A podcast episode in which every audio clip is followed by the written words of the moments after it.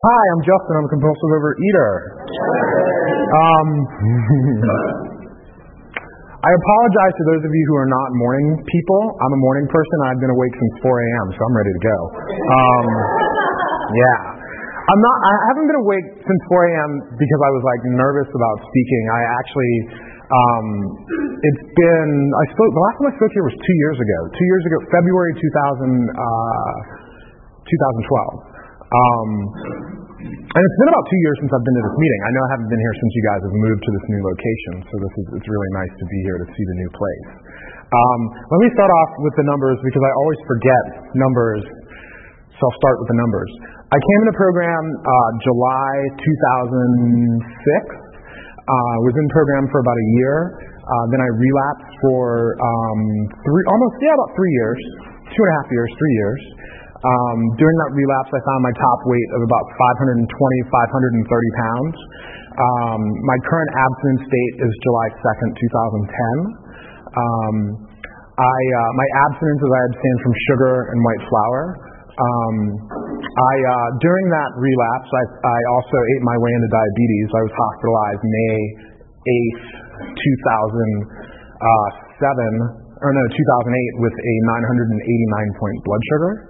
Um, for those of you who don't know anything about diabetes, you know, normal range is 70 to 140. You lose limbs and eyesight at 500. Mine was 989. Um, my higher power saw fit that I stay conscious through that whole ordeal, the three days in the hospital. Um, I had diabetic ketoacidosis, which is where the sugar gets in every single muscle in your body, and it quite literally hurt to breathe. I just sat in the hospital bed in total pain, couldn't sleep because I was in so much pain, just doing this for three days. When they released me, my blood sugar was like 330. Um, and this disease is so cunning, baffling, and powerful. I remember having that moment that I think a lot of alcoholics describe as like, you know, their bottom where they're just kind of out talking, I can't do this anymore. And I was in the car with my mom who was driving me home from the hospital who had just buried her husband of 42 years five months before. And that wasn't lost on me. I was like, my dad just died at 61. And here I am, I've almost killed myself with food. And my poor mother's just like, you know, um, and I just remember saying out loud in the car, I just can't do this anymore. I just can't do this. I can't. But I still had more eating to do. I ate for, yeah, oh yeah. I ate for two more years. Oh yeah, I wasn't done. And it didn't matter that I had to give myself 100 units of insulin a day and take 2,000 milligrams of metformin a day. It didn't matter. I mean, I, I was so, the, the, the medicine that I was taking to make me healthy was making me so sick. There were days I just stood outside the bathroom because I knew I was just going back in there in two minutes. It didn't matter. And I was still eating at the time, wow, 10,000 to 14,000 calories a day. And that's not an exaggeration because thankfully in the internet age, um, you know, I could look up the restaurants and my binge food. I know what my binges are. My, my, my binge foods, I, I'm not I abstained from sugar and white flour. Sugar to me was a thing that would just like knock me out at the end of the binge. I wasn't one of these like sugar candy people all the time because I, I didn't like the ups and downs of sugar. Um, my thing was greasy, meaty, cheesy, 99 cent goodness that you get from a window. Um, yeah. and um, you know, I knew what my binges were back then, and, and a couple of years ago, I went online and looked up those fast food places and looked at one of my typical binges. What I thought back then was a meal, one of my three to four meals a day, and they were 3,000 to 4,000 calories a sitting, and I was like, wow, that blows me away today because um, I'll have four years of abstinence this coming Thursday, and I eat between 2,800 and 3,200 calories a day now. That was a meal for me four years ago. Um, and that's definitely one of the many miracles of this program. I won't, uh, I won't, you know, like spend a lot of time on like what it was like. I mean, I think most of us in this room know what it was like. I mean, when I was a kid, I was the fat kid.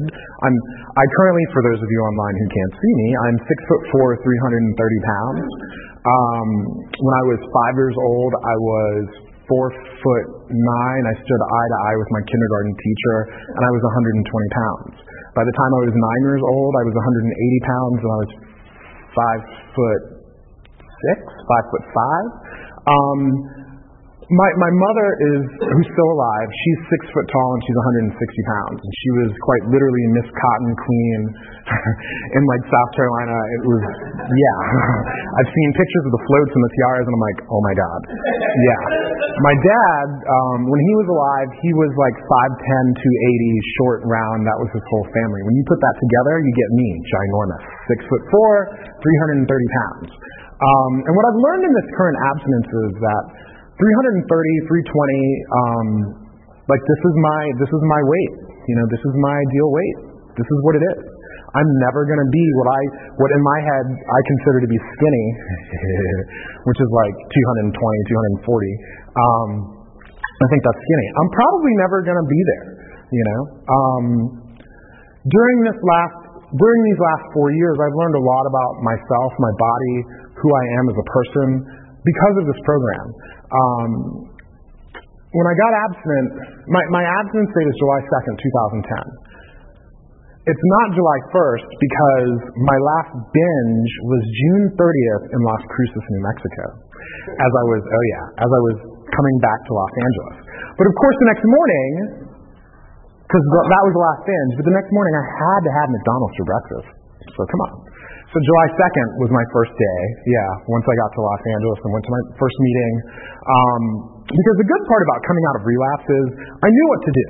You know, I knew where to go. I knew where the meetings were. You know, I you know I'd come back. I got to Los Angeles that Thursday night. Friday morning, 7:30, I was at Hill Street, Hill and Second Street in Santa Monica, and um, and I asked my my I asked somebody to be my sponsor at that meeting. And um, you know, when I was in the food, I used to, oh, yeah, let me, oh yeah, let me not, I always forget something. Okay, pictures. But before I get there, I'm going to show you this. When I was in the food, I used to, I used to see those diet commercials where they'd be like, I used to be this big, and they hold up their clothes, and I just feel like that's the most cheesiest thing ever. I'm going to do the most cheesiest thing ever. Because this isn't for me. I'm being of service, right? Um, this was my shirt, which is a 5X XLT, you can kind of see, you can like half of it fits in, you know. And um, these are my pants, which were 62, and like one leg fits in front of my body. Um, so these are my clothes, and uh, this is still so. This is still so humbling to me. Not so much the shirt, the pants. Like when I pick up the pants, I'm like, holy crap! You know, um, these are some big pants. And I used to wear them every day. Um, here's some pictures, but I'll, I'll pass around. Be sure when you take a look at this picture, keep in mind that this car has four doors and not two. oh yeah. Yeah, I'll send these this way and these that way. All right. Um, so coming out of relapse, I got a sponsor, um, and we quickly started work the steps. Like I said, when I was out of when I was when I was in the food, not in program, I used to daydream that if I could just go to a place and focus on my weight, my life would be perfect. Little did I know that was moving to Los Angeles and being unemployed and underemployed for like four years. Who knew? That first year in um, out of relapse, both my sponsor and I were both unemployed, and it was perfect. We went to meetings every day. After the meetings we would go to, we would sit down and read the big book and work the steps. I worked all 12 steps in my first um, my first year, um, and it was such a blessing because I was so focused on working the steps. I didn't even know how much weight I was losing um, and how quickly it was happening. Actually, to the point where I think just six months ago, I looked back at the um, at the like weight tracking app thing that we we use, I still use, and I lost my first hundred pounds in four months.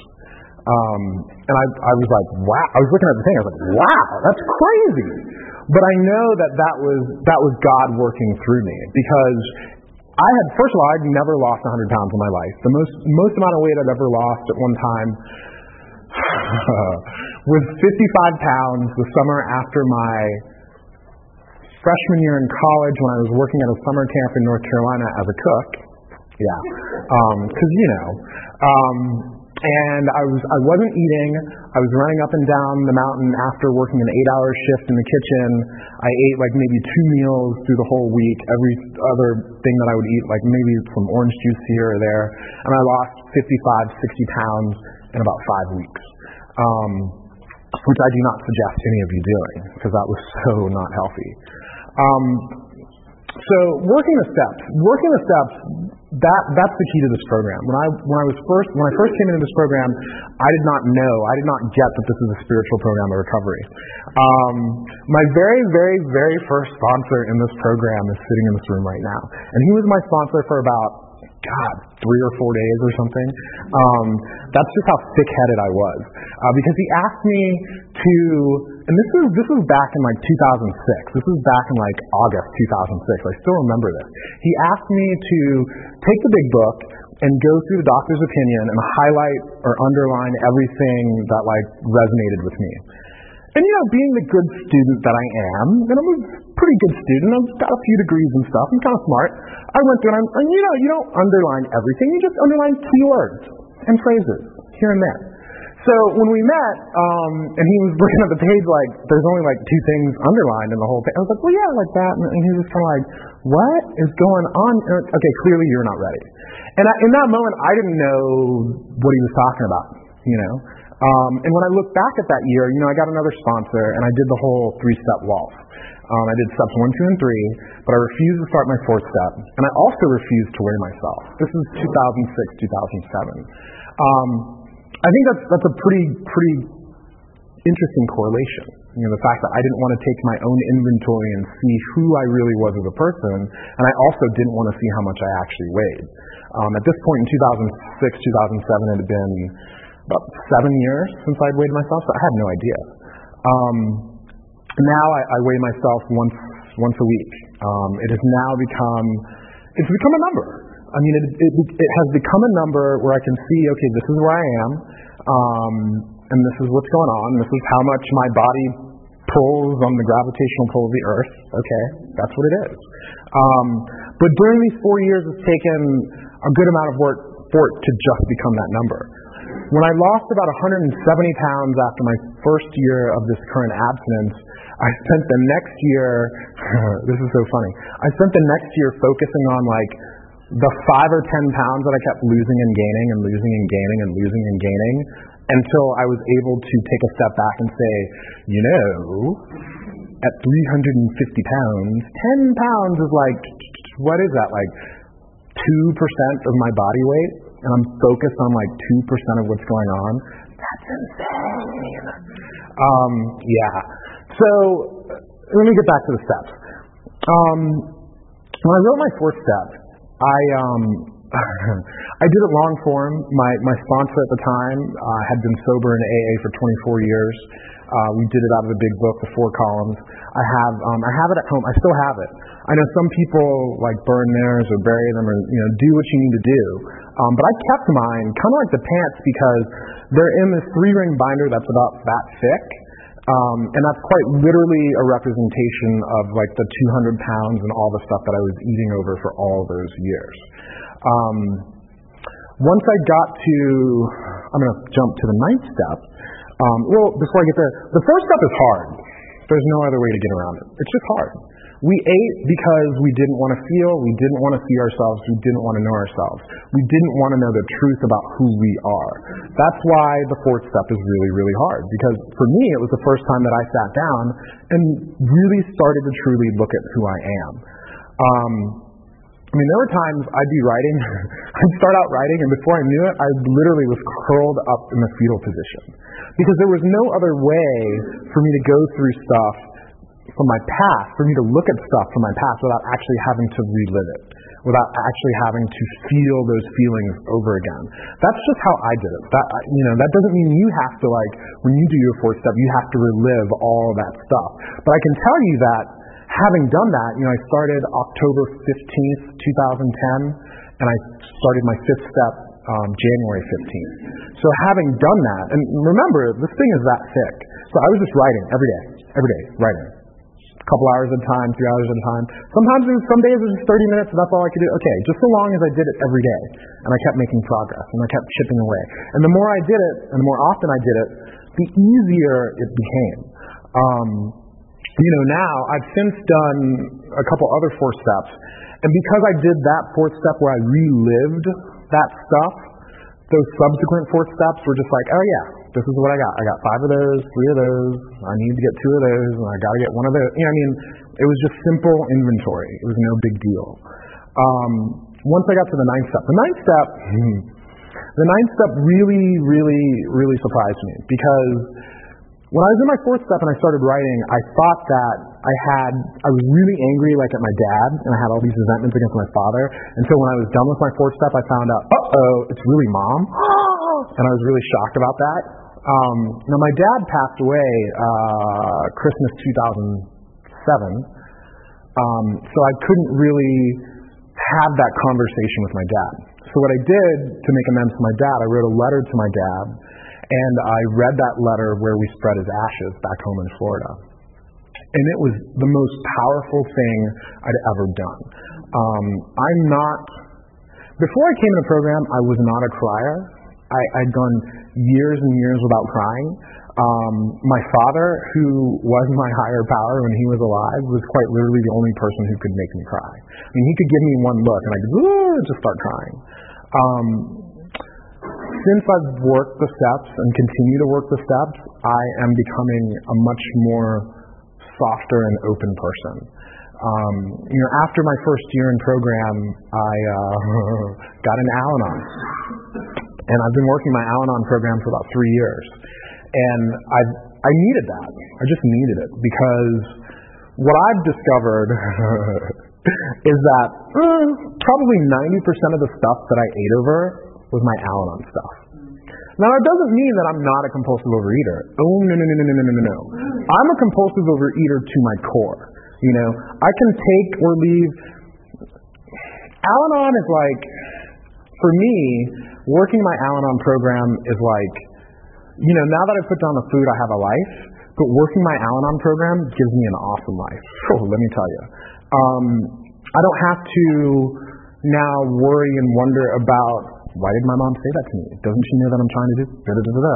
Like, I mean, all that crazy stuff that's going on in my head to where, and I've shared about this, you know, and I'm on record.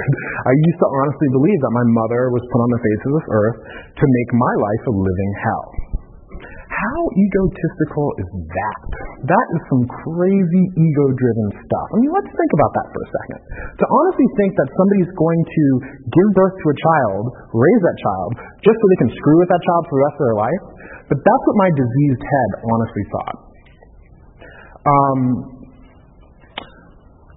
so getting back to uh, my ninth step, when I made amends to my mom, this was this was May 2011. My mother, during my first year of abstinence, actually uh, had gotten married.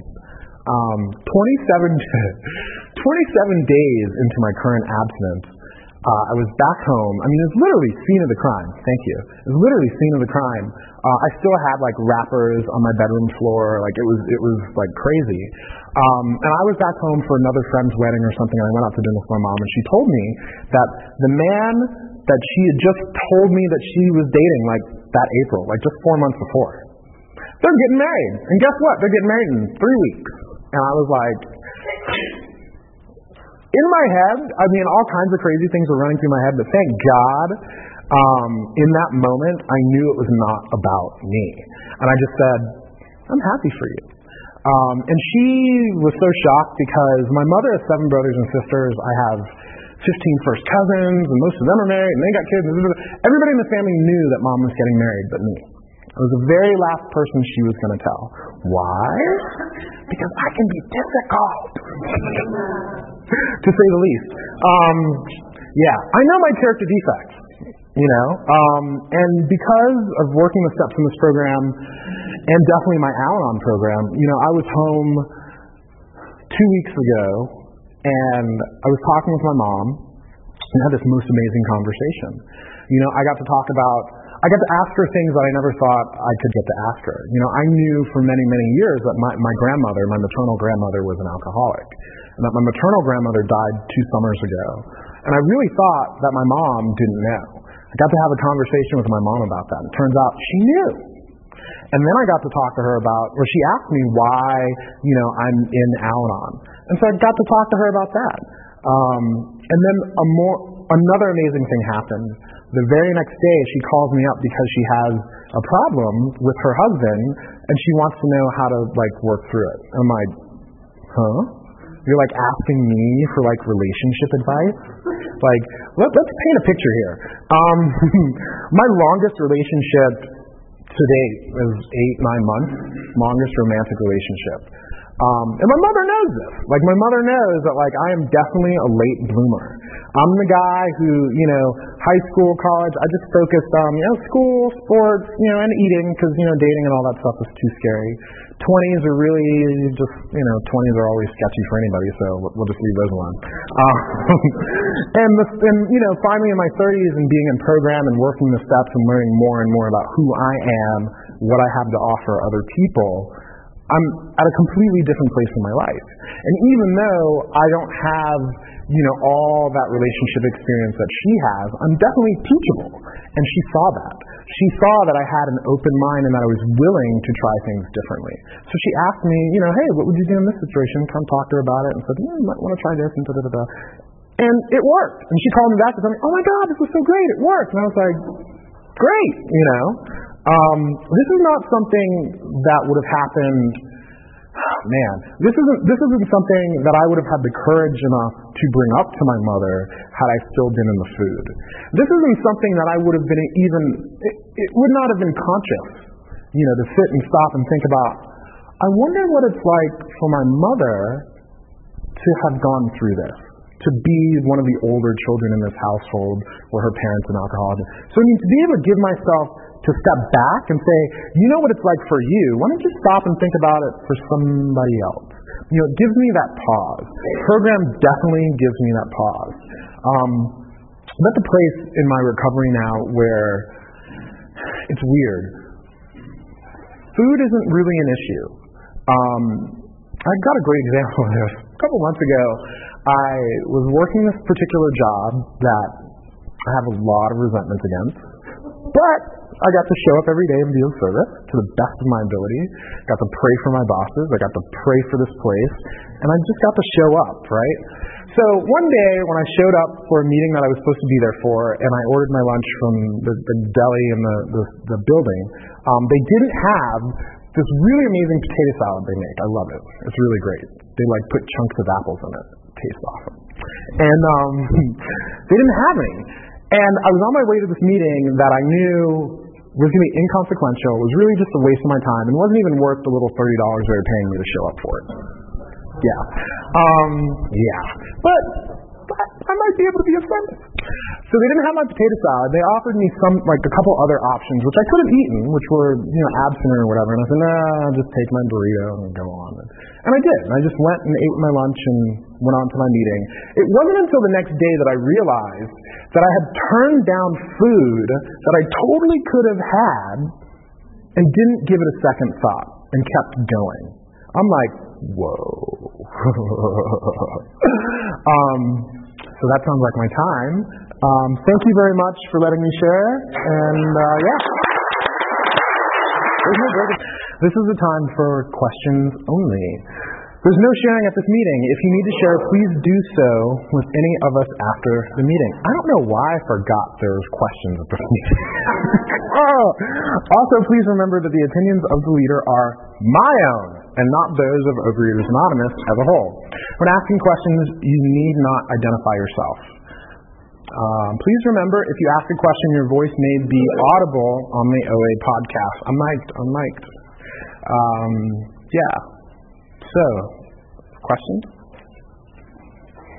Thank you very much. Uh, you talked about um, that a lot of the things you ate over were what you call Al-Anon issues. So could you talk about how today um, you don't use the food to deal with people, places, and things? Okay, um, the question, how do I not use food to deal with people, places, and things? Um, what is this? The end of June, I have. Well, talk about my my, my love life. I have. I've this year in the last six months, I've been on maybe three dates, four dates, and that's by choice. Um, and I'm not eating over that. Oh my God, I was the per- I was I was the person who was like, you know, is that my wife? Is that my wife? Is that my wife? Is she my wife? Oh my God! Oh my God! Oh my God! Oh my God! You know. Um, last year, I I think just in the month of June last year, I went on like six different first dates. It's a lot. Um, a prayer and meditation I use every day. Um, and I, I pray for, in my head, like the people who like, well, you should like me. Ah, I pray for them, really.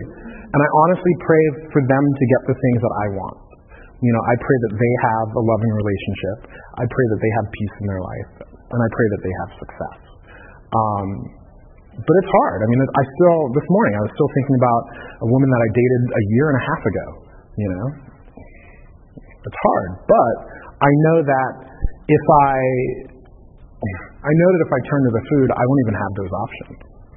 Because when I was in the food, I, I felt, I felt so, much less of myself that I wouldn't have even attempted that.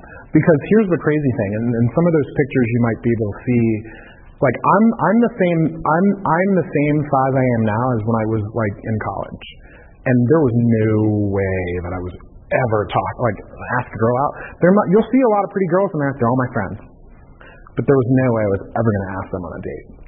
No way. Yeah. Question. Thank you for your share. Um, we want to you know, the whole Alberta, it's really it's like spot lunch. You know, it's like it, it comes from you know seemingly nowhere, and all of a sudden, I don't know if you get this feeling, but you get that heart palpitation where you start thinking about the food and you know, you feel like a team of horses can't stop you. How do you kind of deal with that? Um, Does that happen to you? And if it, so, how do you So the question is, when you have those moments of craving a certain food that seem very powerful, like you're driven to eat that thing, um, I don't, I don't necessarily have those feelings very much anymore, but because okay, for me the way it works, it's it's like it's subtle. It's really subtle. It's like um, I was watching, uh, and I, I don't really watch live TV much anymore, but there are a lot of big sporting events on now. And this morning I was like watching a report about one of the big games that's coming on later today, and there was a commercial. And because I don't watch live TV, I don't really see commercials anymore.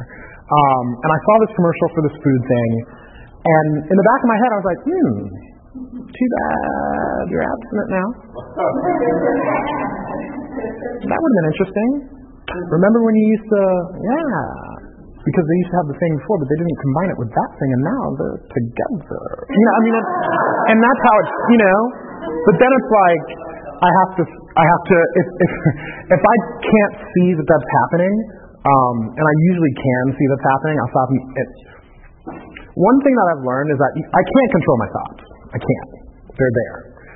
But the great thing is, they're just thoughts, and they're here, and nobody else knows they're happening. That's awesome. So I've often had this this instance where, and really this last year, where I've been like, oh my God, did that? Because sometimes it can feel so real up here that I think it's happening out there, um, and I have to remind myself it's not. And the other thing I have to remind myself is it's just a thought. I can just look at it. Wow, that's interesting. It's going to go by. Just like feelings, they pass, and I'll be thinking about something else you know, unless I choose to focus on that thing. And I know if I choose to focus on that particular food item, it's going to become bigger and bigger and bigger, and then I'm going to be compelled, you know, to follow through on that instinct. So it's like I have to make a phone call. I have to get to a meeting.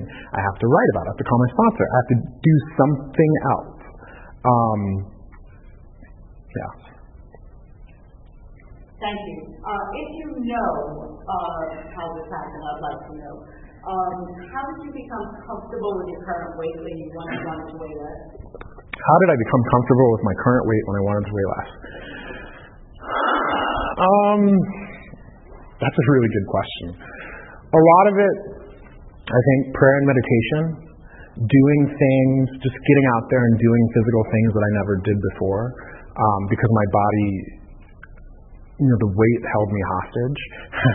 I um, once I lost the weight, I went. I wanted to go ride a roller coaster because I hadn't I hadn't been able to sit in a roller coaster for over 20 years.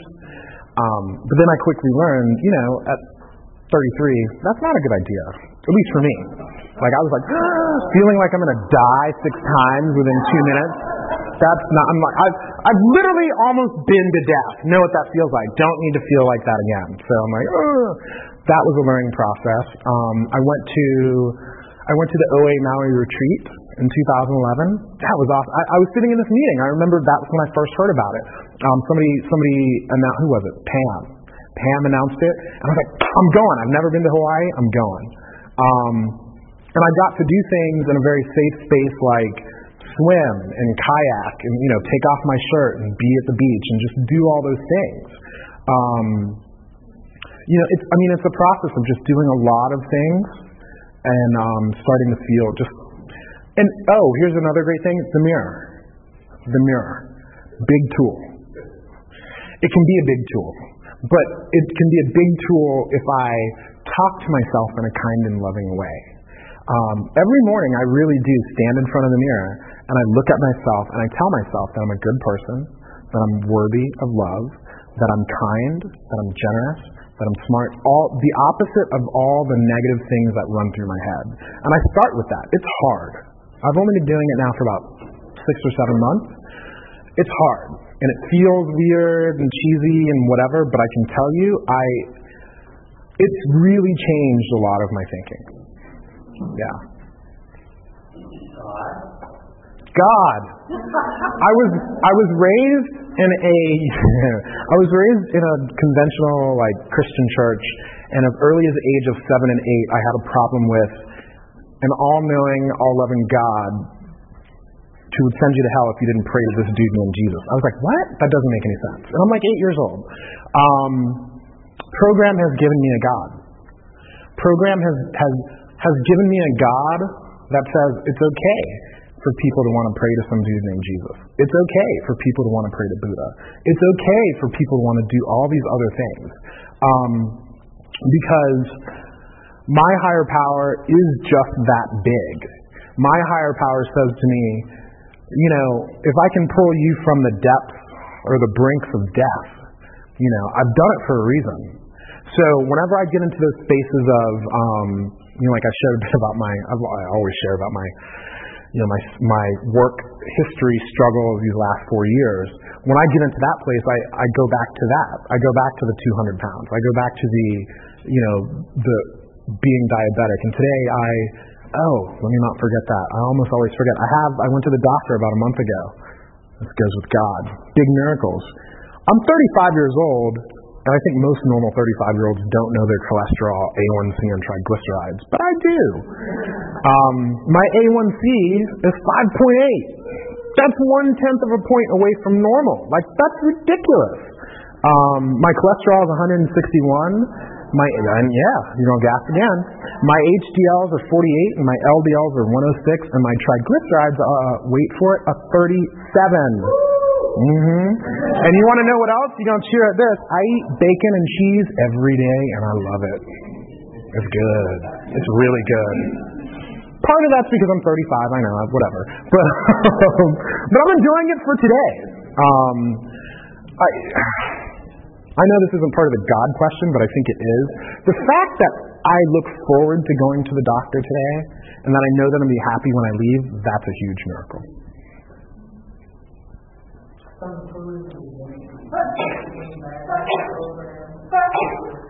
Mm.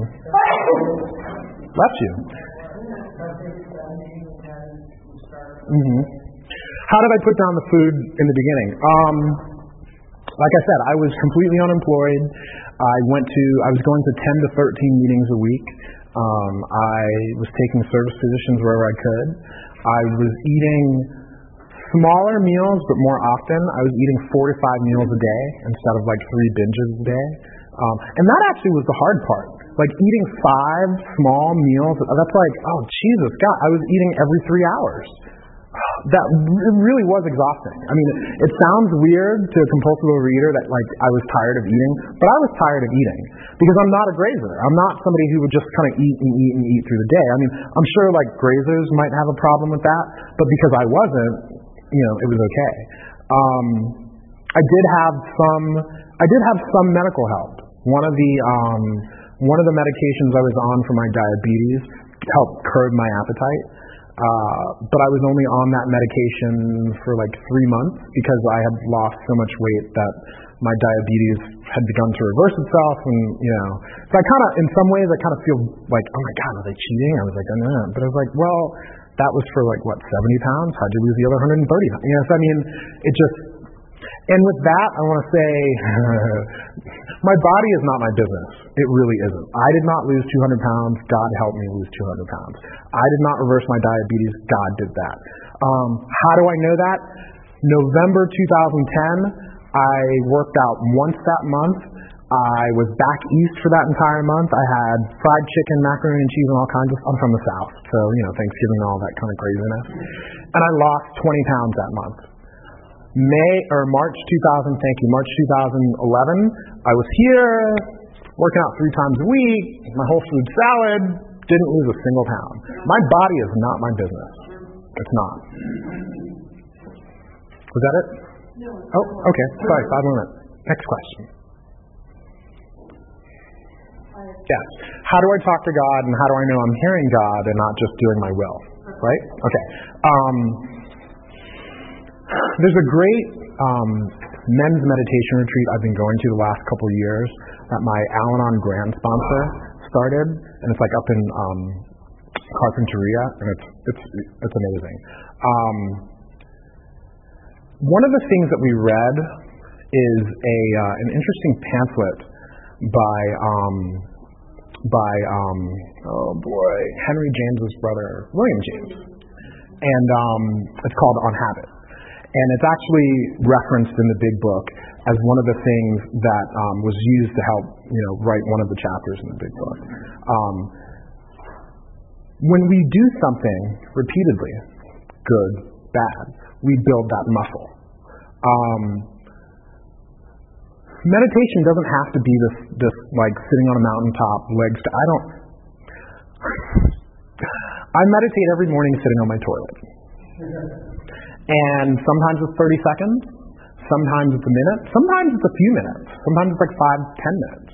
Um, but my ability to stop and get quiet, or my my willingness to try to stop and get quiet, is the act of meditation, and just witnessing my thoughts as they go by until I get to the place where I witness that I'm no longer witnessing those thoughts go by.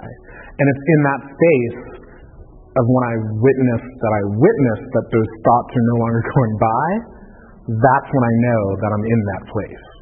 Um, it's really hard to stay there. Sometimes it's hard to get there. But I know my will is always like, let's do this. Let's go.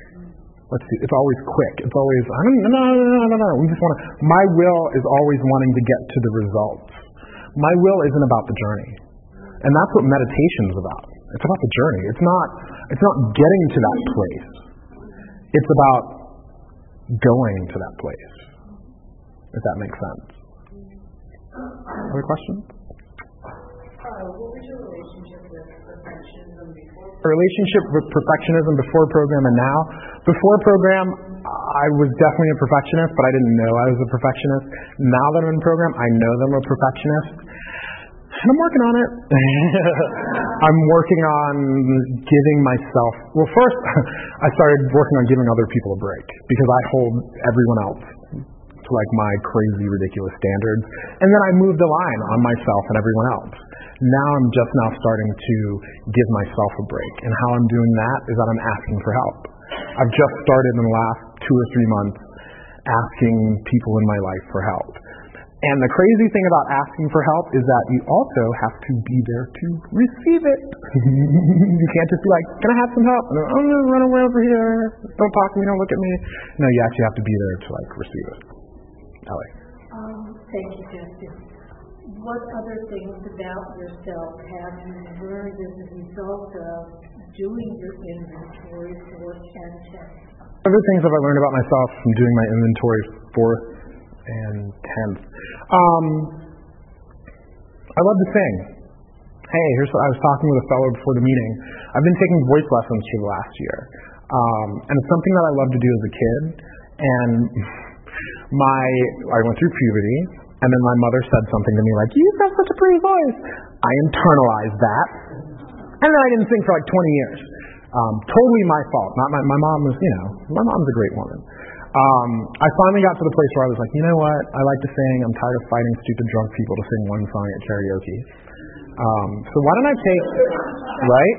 So why don't I take the forty dollars I would have spent on the two beers waiting to sing my one song, and pay somebody to help me get better, and I can sing all myself for a whole hour. Um, and so that's what I've been doing. And I, I I've, I guess ultimately I've discovered I'm a lot more brave than I thought I was. I got to sing um, at a, at a we had a recital in April, and I got to sing at this um, at the wonderful Mountain High retreat in Big Bear this past May in front of like 300 people, and and it was a cappella too, and it was like you know, and people really enjoyed it, and I, I had a lot of fun, and and the awesome thing about this, this is the best thing about the singing, it calms me it soothes me. When I am by myself and I'm upset and I'm just angry or just whatever, I will sing to myself by myself. It's awesome. I, I'm like, and that is the one thing that I've always wanted is the, is the ability to soothe myself. And now I've got the tools for that. Thanks very much.